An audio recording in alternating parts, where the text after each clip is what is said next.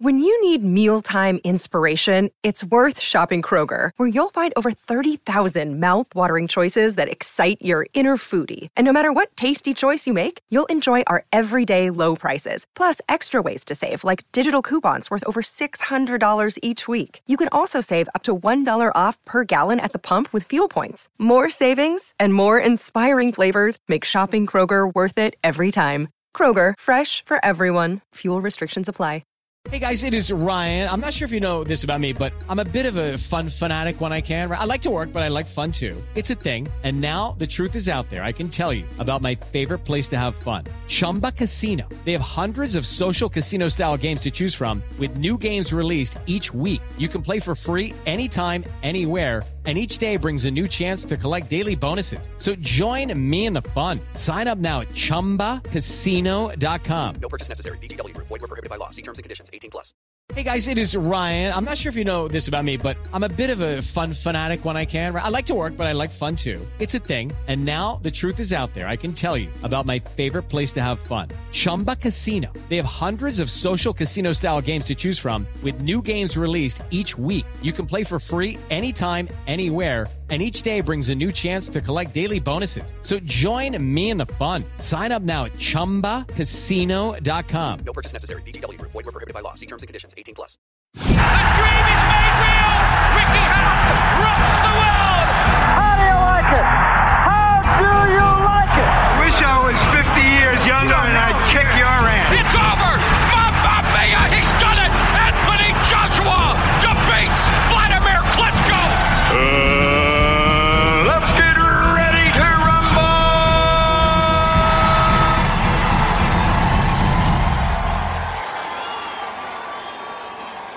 Welcome fight fans to another episode of B T R Boxing Podcast with me, your host Sean Bastow, and today it's just myself covering the episode and catching up on just over a week's worth of boxing. We're going to be covering the Liam Smith Sam Eggington bill, which normally I would have done as a reaction show, but I've been a little busy this week. I'll tell you about that in a minute, and we're also going to be covering some of the action from the weekend just gone as well, and talking about some of the news and gossip that's been going on over the past week in boxing. So before Before I get into the episode, as always, I've got to give a big shout out to the sponsor for the podcast, which is Bear Attack Boxing, who are producing high quality boxing gloves. Now you need to go over and have a look at their website, look at all the range of products that they're doing. They're bringing out some new products soon. If you go and check them out, subscribe to them. It's w w w dot bear attack boxing dot co dot u k, and Bear Attack Boxing all over social media, Facebook, Instagram, Twitter, you know the score. Also, while you're there and you're on social media, go Go and give us a follow at B T R Boxing Pod and B T R Boxing Podcast on Facebook as well. We're on there. We share our episodes today. You can see some of the latest news going on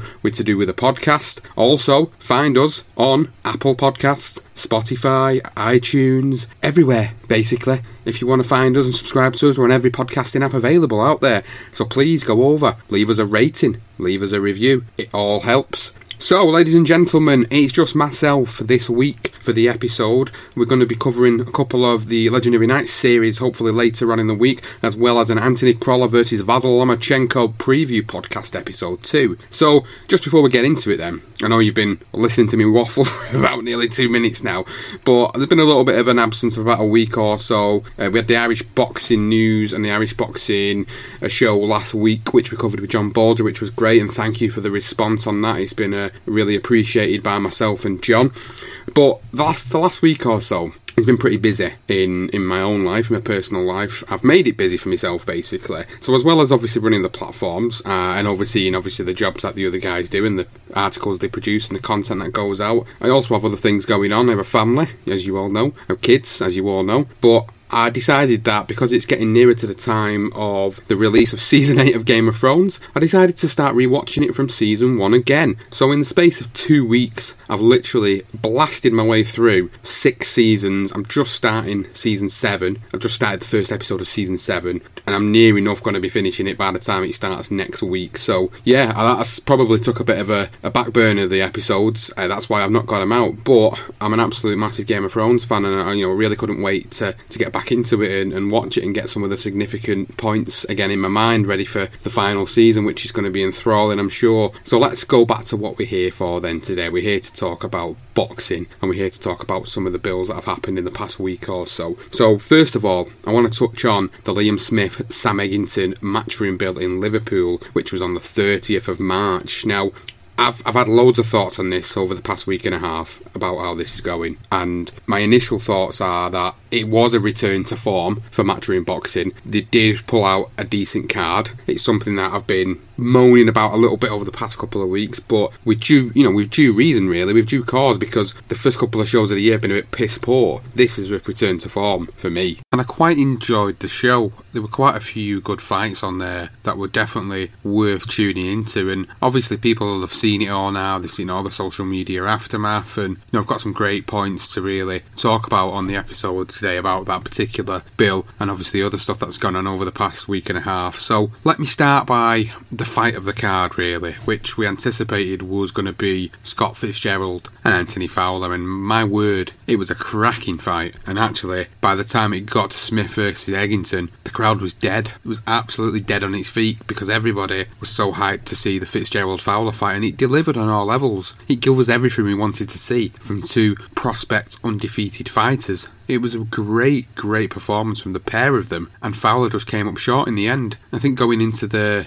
going into that last round, before there was a knockdown scored, it was a very, very close and possibly an even fight. And I think without that knockdown in, arguably Fowler could have took that on the cards. Although I did see Fitzgerald just nicking it by a round, and I think even if he would have just won the round and not got the knockdown, I still think it could have been caused to just give him a bit by one round, or possibly score it a draw. But I felt like Fitzgerald did enough to win in that fight, and he showed that little bit more extra heart and determination than Fowler did. I'm not saying Fowler didn't, because he, sure, he certainly did throughout the fight, and he's shown us that he can come again, and he's shown us that the only way is up for him here now. There's nothing to be ashamed of from losing this fight. It was a great fight, and I'm really excited to see where both of their careers can go, and what a loss does for Fowler, how that can propel him back up and making learn from the mistakes he made in the fight. And for Fitzgerald, you know, the world's his oyster. You know, he's still he's still loving it on social media, still raving about his win, and you know, the future looks bright for him, and I expect to see him in some in some brilliant fights over the next eighteen months. So it was an absolutely brilliant fight for me. It was just the best fight of the card by far, and I'm really happy for both guys. You know, it was a great performance, and if anything, it was a, it was a win-win situation for both of them, regardless of whoever took the loss. It was win-win because of the performances of both of them on the night.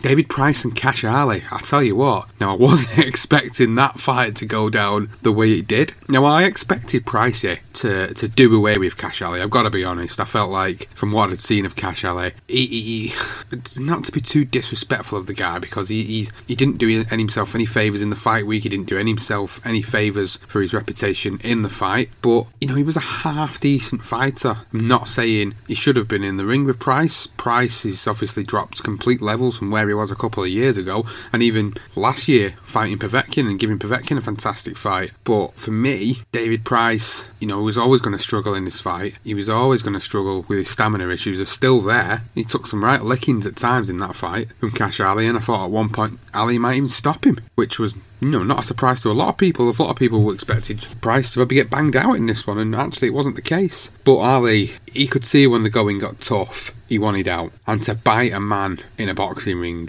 you know, the amount of times he did, and significantly the final bite which caused the disqualification, was unreal. You know, we don't see these things happening in boxing. You get your one-off events like your Mike Tyson biting a piece of Holyfield's ear off. I mean, that was, you know, something that will always remember, be remembered in boxing history, and I'll always remember it. But just at this level, you know, if, if if you're struggling in a fight, you know, if you if, go out on your shield, go out on your shield. Don't go out as a disqualified loser. Don't go out in that fashion. Why do it? If you get if you're struggling, if you, you know you, you know you're not going to win, just give it your all and go out on your shield. If you get knocked out, you get knocked out. But to go in there and bite somebody through frustration of not being able to get where you want to go in the fight is is despicable. And quite rightly, he's had his license revoked indefinitely. And if he wants to get it back, he's going to have to do some absolute grovelling, and he's probably going to have to go to some sort of anger management classes or something like that to prove that, you know, he's gotten over this issue. But it's there's no place for it in the sport, and it looks bad. And Pricey did a great job of staying professional throughout the aftermath of it. And Kash Ali, you know, get got pints thrown over him and people trying to punch him from the crowd. I mean, you don't bite a scouser in Liverpool, come on. Do you know what I mean? You don't do that. It's just not right. You don't do it in any town where there's the hometown fighter. You don't, to do that, you just, you, you're asking for trouble. And it was an act of desperation, clearly, from Ali. And, you know, he obviously regrets it. And fair play to him for coming out afterwards, the next day, that is, and just saying what, you know, what, what he felt. People have been, obviously, very harsh on him. And, and, and quite rightly so. However, I think there's a, you know, there's sort of a point where you've got to say, right, come on, you know, this Twitter trolling stuff and the, the threats made towards him and stuff, you know, it's just, there's just no need for that, to be honest with you. I think it's bollocks. Absolute bollocks. The man did what he did. He's apologised for it. He's had his licence revoked. What more do you want? Do you know what I mean? Come on. Anyway, Kash Ali lost via disqualification. David Price moves on. You know, he wants maybe Dave Allen next out of the winner, and then him and Brown. So there's still there's still fights there for Price. You know, he's going to get banged out and sparked again. Possibly, it could possibly happen. I just, I just. I'll give him credit where credit's due. He's still banging away. He can still punch and hurt anybody in the heavyweight division. I don't care who you are. He could hurt anybody, but I just don't think he has got the... the he's not at, he's not at that level anymore that he once was at, where you could possibly see in him, you know, beating one of these big world heavyweight titleists or challengers or whoever. He's not there anymore, you know. He's, he's, he's probably, best case scenario for me, he's probably sort of European level, because I think he's better than British level, but I think If, the, if someone asked me the question, could you see Pricey beating a Joe Joyce, or could you see Pricey beating a Dubois or a Gorman, the answer's probably no. I couldn't I couldn't I couldn't see him doing that, actually. So then that make does that make him British level? It probably does. Anyway, I don't want to focus too much on the negative side of things. You know, he got the win, he can move on, he can look at another decent payday against another well-known name. So also on the card then, another great fight, which was Joe Hughes and Robbie Davies Jr. Again, it was another Another close fight. It was a real good competitive matchup between the two, and I think the only issue with the end of this fight was the scorecard from Terry O'Connor, one eighteen one ten to Robbie Davies Jr. Again, piss poor card. There's no excuse for it. How can you give the man that many rounds? eight rounds to four. There's no way. It was a lot more competitive than that. If anything, the probably most accurate scorecards was Liverpool's Mark Lyson, one fifteen one thirteen. That was probably my card from the night. I didn't. I think it was close. I think Davies just about edged it. Them two rounds, yeah, I, could, I can say for sure that he probably did enough to get them two rounds over Hughes and pick up that victory. And in, at times, at the first few rounds of the fight, he looked a bit like Hughes might actually do a number on, on Davies Junior But Davies Junior's skill took over, and he, he stepped up a level in this fight, and he got a great victory over Hughes. And now we're going to see what's next for him. Obviously, the super lightweight division domestically is buzzing at the moment, so we've got the British super lightweight title and the European super lightweight title that he's got now, and there's there's plenty of people around in the division, you know, for him to look at uh, for certain. I mean, Jack Catterall is is a good name for him, although Jack Catterall wants to move on to sort of world honours. I think you got to think of domestic fights wise, there's there's there's nobody else around who domestically he could go in the ring with and, and, and you know, it'd be a legitimate fight. I mean, you look down the card, you look at the fact that O'Hara Davis is still floating around, Lewis Ritson's up in that division now. I mean, a possible Commonwealth fight with Philip Bowes, who would beat Tom Farrell on the same card, would probably be the logical fight to happen, because he's got a title, Bowes got a title, and Robbie Davies Junior's got these two titles, and that would, that would be a decent fight. And I think after Bowes' performance against Farrell, I think it probably would make a real, real good clash of styles. So logically, that's what we'd want to see next for Robbie Davies Junior But I'm really pleased for him. You know, his great performance. He's he's really come on strong since his his loss, and he's bounced back from that loss. Uh, I'm really pleased for the man. So Philip Bowes then, I was just talking about there, beat Tom Farrell. Now, that was a great performance from Philip Bowes, to be honest with you. I think there was a lot of people expecting Farrell to win because he's the hometown boy. I think they felt he was he was going to win, but Tom Farrell's had a, had a lot of stuff going on outside of the ring, personally, which is, I'm not going to say it's an excuse for, for, for this fight at all, because I don't believe it is, but I do believe the stuff that's happened to him outside of the ring mentally plays a factor in, in, in you getting back in the ring, and I don't know if maybe he needed a couple of more fights tuning up wise before we uh, before we got this one, but that, you know, that's that's the lesson learned. He had a, he had a great fight with Bowes, and he, he proved that he is a very good fighter and that he can hang it at that level. He just wasn't his night, and Philip Bowes looked brilliant, and, and he really outboxed Farrell. Uh, really slick, great counter punching. Really enjoyed his performance, and it wasn't a performance I was expecting. So when you don't see these things happening in a fight and you expect something different, to get something like that performance was, was brilliant for, for for me, really, as a fan to watch. I was, you know, I was really impressed with him. So Philip Bowes could go on now, fight Robbie Davies Junior That would be ideal matchmaking at this stage of the both of the careers. So we'll see what happens there. Then main event time. Then something I've not talked about: Smith and Eggington. And like I said earlier, the crowd was absolutely dead at that point from the fact that you'd had a brilliant fight between Fowler and Fitzgerald that sucked the life out of the crowd. But Smith and Eggington, this was what we were saying is potentially a risky fight for Smith and uh, a winner-take-all situation for Eggington. And there's one thing that people always throw around, a cliche saying that people always throw around, including myself: levels in boxing. This was a case of levels. Liam Smith looked an absolute world away from Sam Eggington. I've never seen Sam Eggington made to look so ordinary. I mean, people might say, oh, he looked ordinary before, you know, he got beat off Maquinio and Mimume. Yeah, he did, but he didn't look as ordinary as this at all because of the level that Liam Smith's at. And Liam Smith has proved yet again that although he's been beaten off Canelo and Munguia, he's still got a place in that super welterweight division in the world stage. There is a lot of fighters he could go in with. He's got Charlo, he's got Hurd, he's got a potential domestic fight with Kell Brook. You know, there's some great fights to be lined up for Smith, and I do believe if you threw him in with three of them names, he'd definitely walk away with one or two wins there.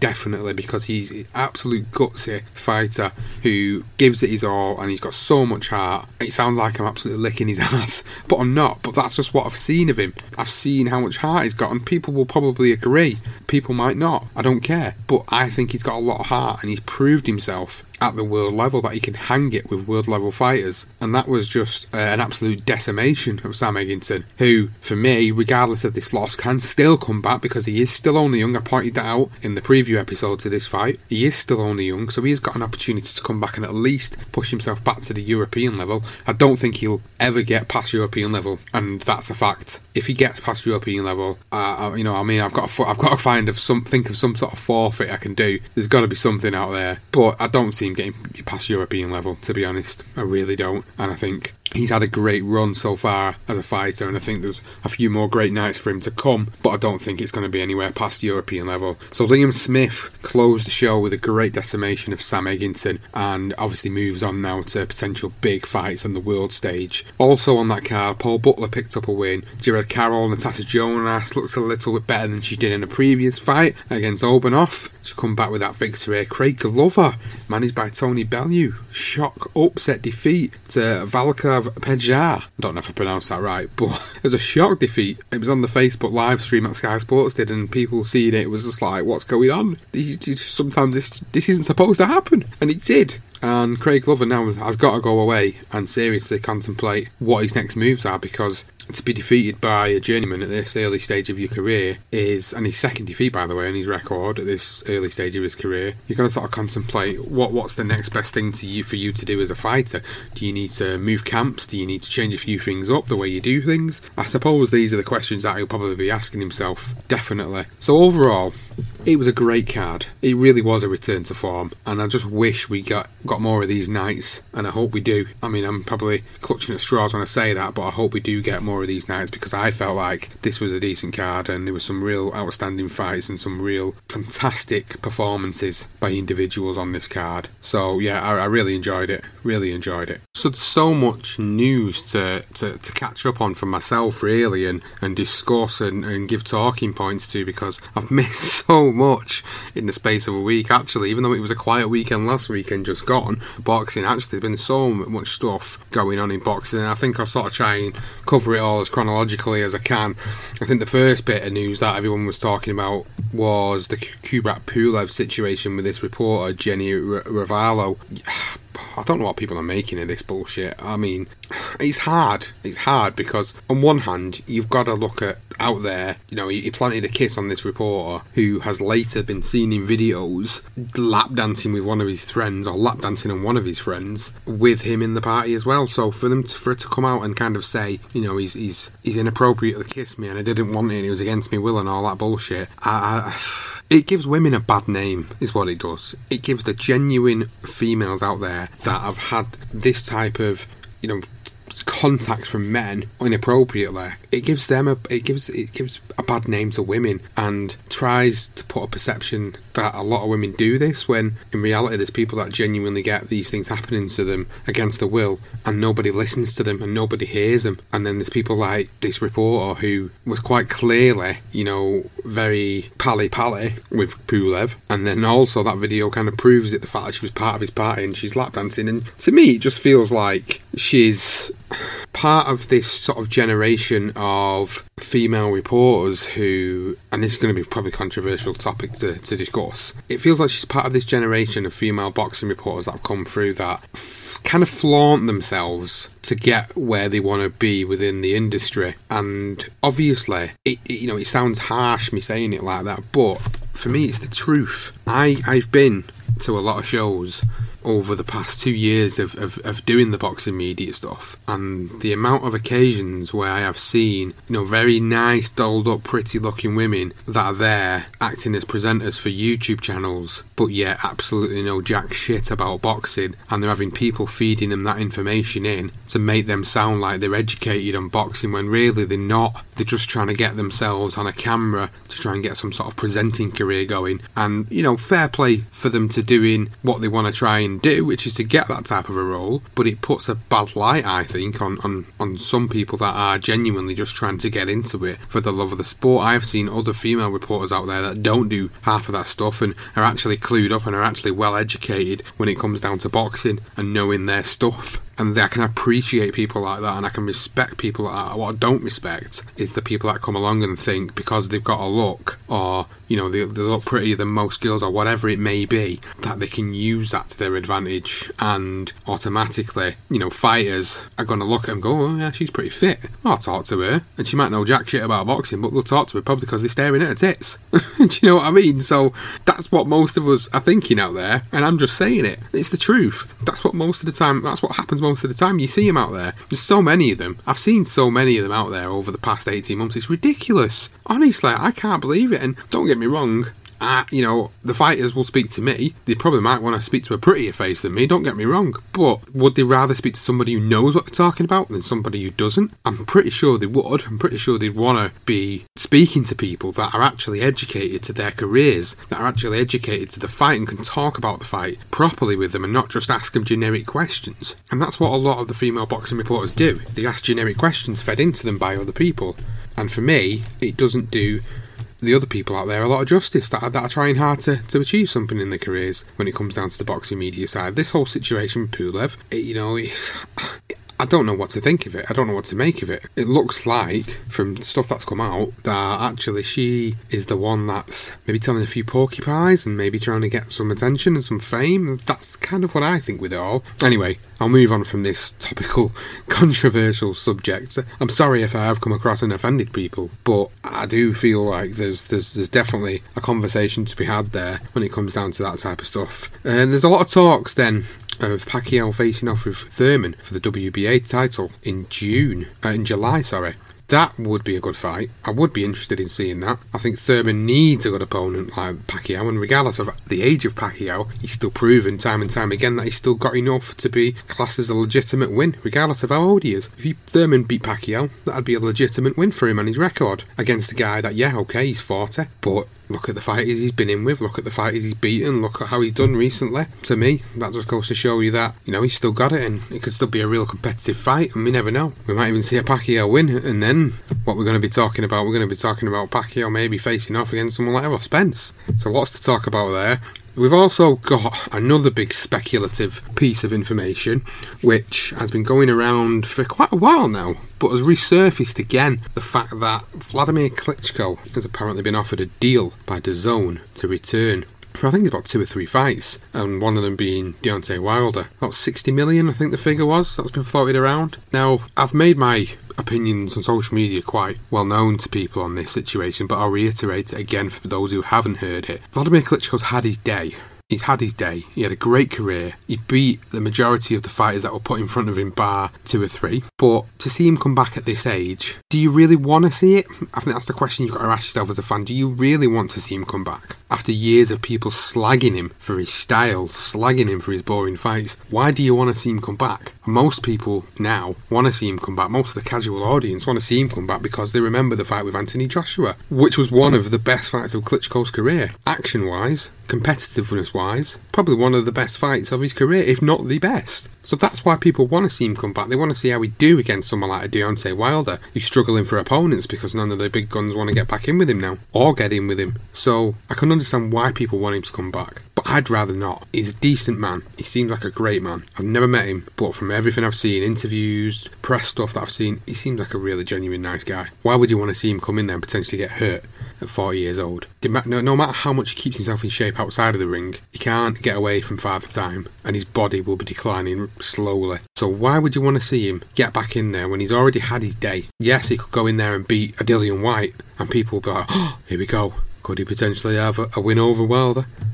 If that happens, fantastic, but I don't want to see it. I'll be honest, I don't want to see that happen. I'd rather see him stay retired and let someone else have a shot. Let White have a shot at Wilder. Why not give White the shot? Stop looking at the Klitschkos and peoples of the past. There's no point. So that's come.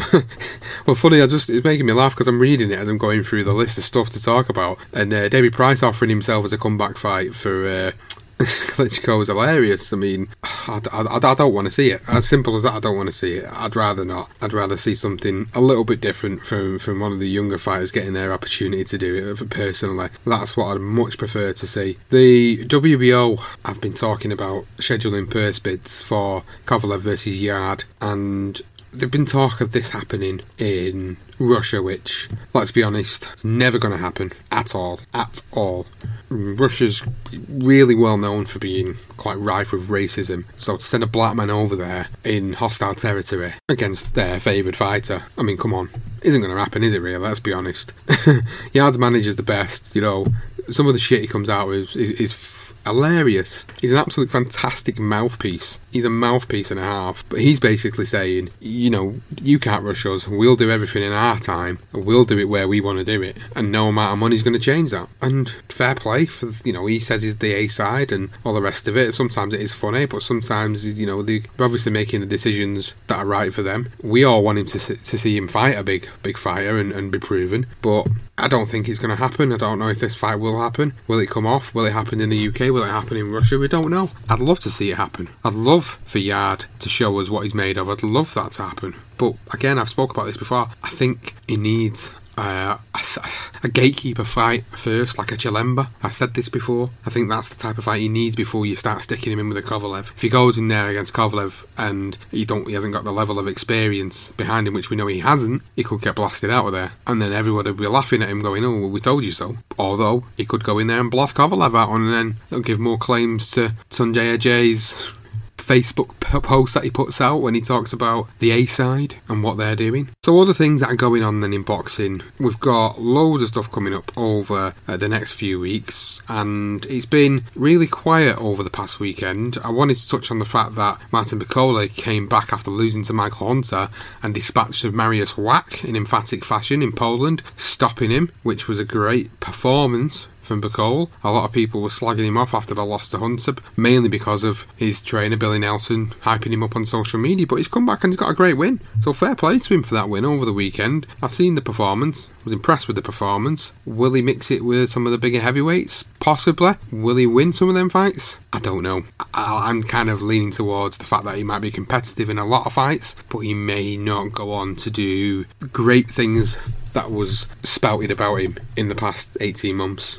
Alexander Usyk then, Carlos Takam is going to be his first opponent at heavyweight on the twenty-fifth of May at the M G M National Harbour. So, we're finally getting to see the heavyweight debut of Usyk, which we've been waiting for. We've been waiting to see who he's going to come out against first. There was talk of Povetkin. We're getting Takam, which is a legitimate heavyweight opponent, opponent who obviously we've seen him in against Anthony Joshua. We've seen him in against Derek Chisora. He's a durable opponent. If Usyk can go in there and do a number on him, that makes his start to the heavyweight division even greater, because not many people do that to Takam. Chisora did it, Joshua couldn't do it. So if Usyk can do it, it's a good statement for him to start his heavyweight career, and I do genuinely look forward to it. I think it'll be a, a brilliant fight. I think it'll show us if Usyk can go up and carry the weight and still carry the power and still carry the speed and skill all the way up to heavyweight. I'm looking forward to it. I think it'll be great. So what else have we got going on in boxing then? There's, there's so many bits and bats of information coming out over the past couple of weeks. The return of Martin Murray was something I wanted to touch on as well. Obviously, he lost a decision to Hassan and Dam and decided to make the announcement to retire, but has now decided he wants to come back, and there's a lot of talk of him potentially fighting Chris Eubank Junior for his I B O title, which I wouldn't begrudge Murray another opportunity, I don't think. I think he's a guy that's kind of deserved it. I mean, I didn't think he lost the fight to Dam personally, but is he going to beat a guy like Eubank?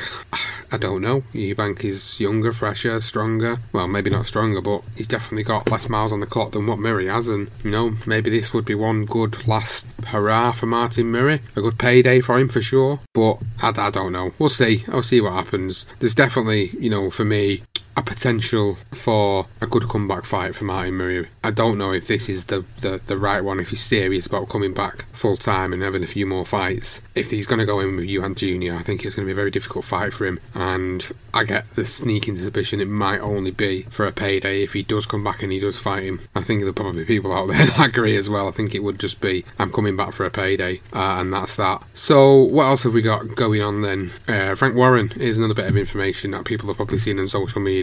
Frank Warren's mapped out his plan for Daniel Dubois in two thousand nineteen. So he beat Kajanu on March the eighth. He's fighting Richard Larter on April the twenty-seventh. And Warren's now saying by the end of two thousand nineteen, he'll have been in with both Joe Joyce and Nathan Gorman. And I tell you what, if that was what we got, I'd be I'd be really, really happy. I'd be, in fact, I'd be buzzing with that, because they are two fantastic opponents to go in with, from Joyce and Gorman.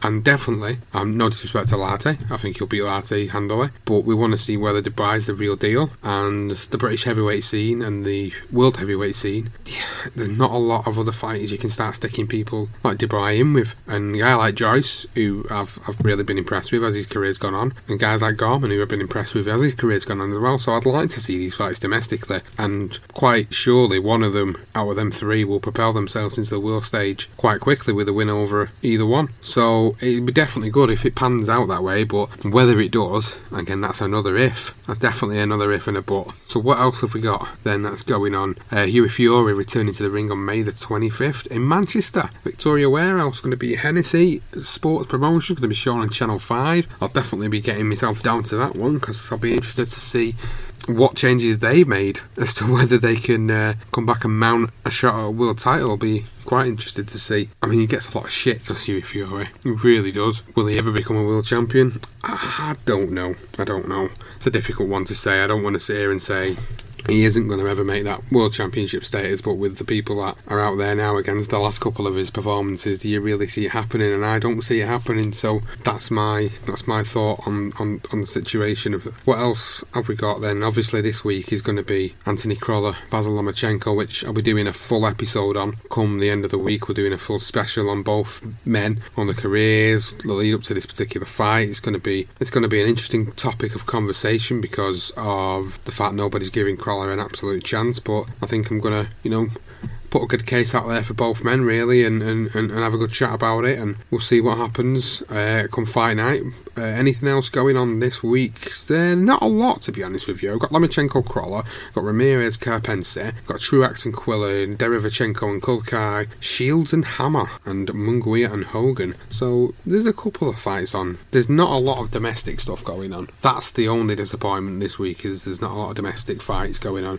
Everyone's just looking forward to, to obviously Crolla Fowler's fight with Lomachenko and trying to get behind him. Um, all the topical stuff then going on this week in boxing. There's always something going on. One of the things that I've not mentioned, um, because it's not strictly boxing related, it's bare knuckle boxing related, is this world of bare knuckle boxing and the whole rise of bare knuckle boxing, and starting to get a few former professional fighters that have sort of walked away from boxing but now have come back to bare knuckle boxing. People like Curtis Woodhouse, Tyler Goodjohn, obviously the biggest one being Paulie Malignaggi fighting Arturim Lobov, and obviously see, seeing that video of Malignaggi squaring off with him and then giving him a little slap in the face and all the melee and the scuffle and the hyping up. I'd, I'd like to know what people's thoughts are on bare knuckle boxing. Uh, do you do you like it? Do you think it should be more legitimised? What are your initial thoughts on this situation? Let me know, give me a tweet, because I am genuinely interested to see what people think about this out there.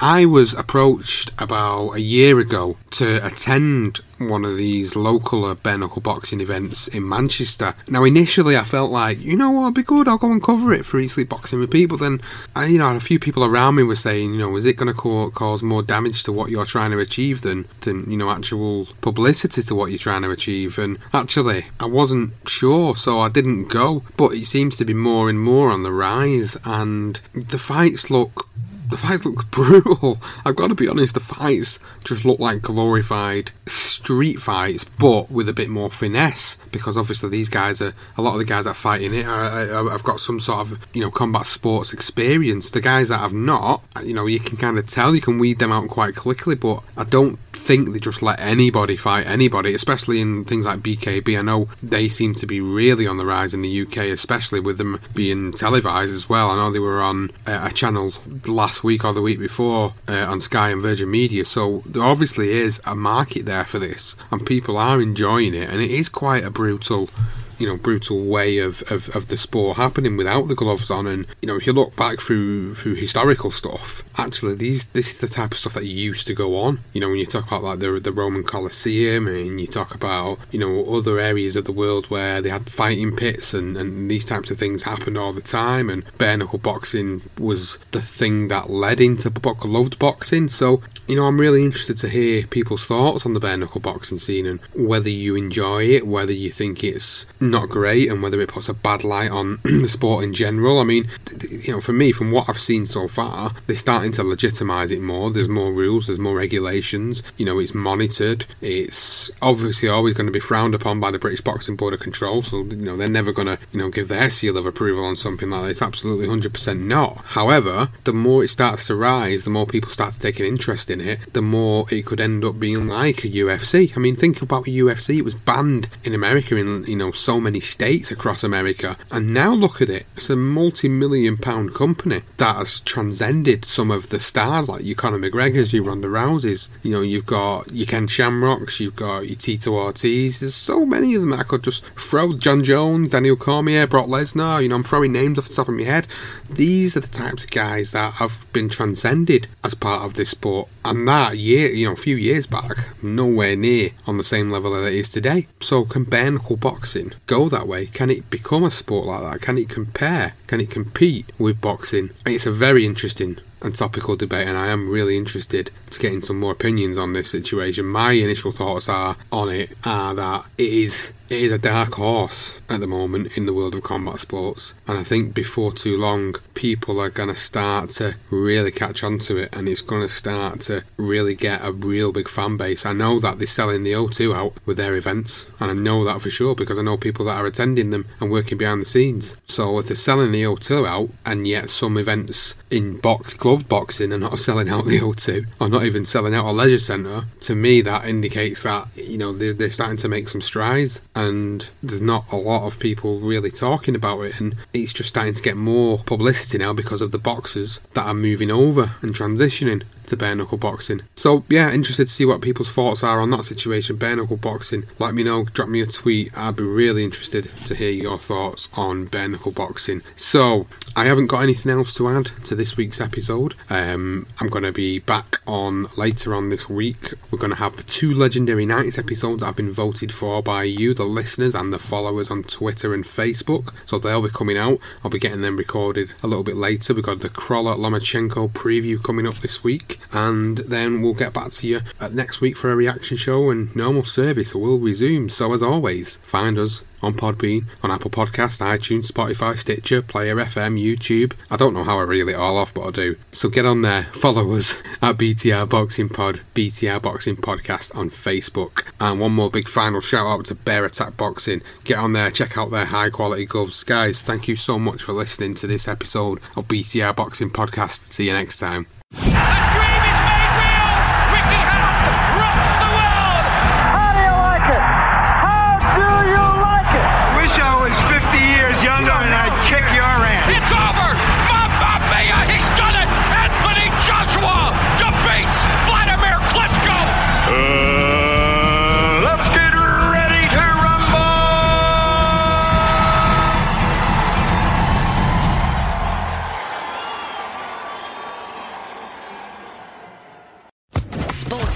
Podcast Network. Hello, it is Ryan, and we could all use an extra bright spot in our day, couldn't we? Just to make up for things like sitting in traffic, doing the dishes, counting your steps, you know, all the mundane stuff. That is why I'm such a big fan of Chumba Casino. Chumba Casino has all your favorite social casino-style games that you can play for free anytime, anywhere with daily bonuses. That should brighten your day a little. Actually, a lot. So sign up now at Chumba Casino dot com. That's Chumba Casino dot com. No purchase necessary. V G W Group. Void where prohibited by law. See terms and conditions. eighteen plus.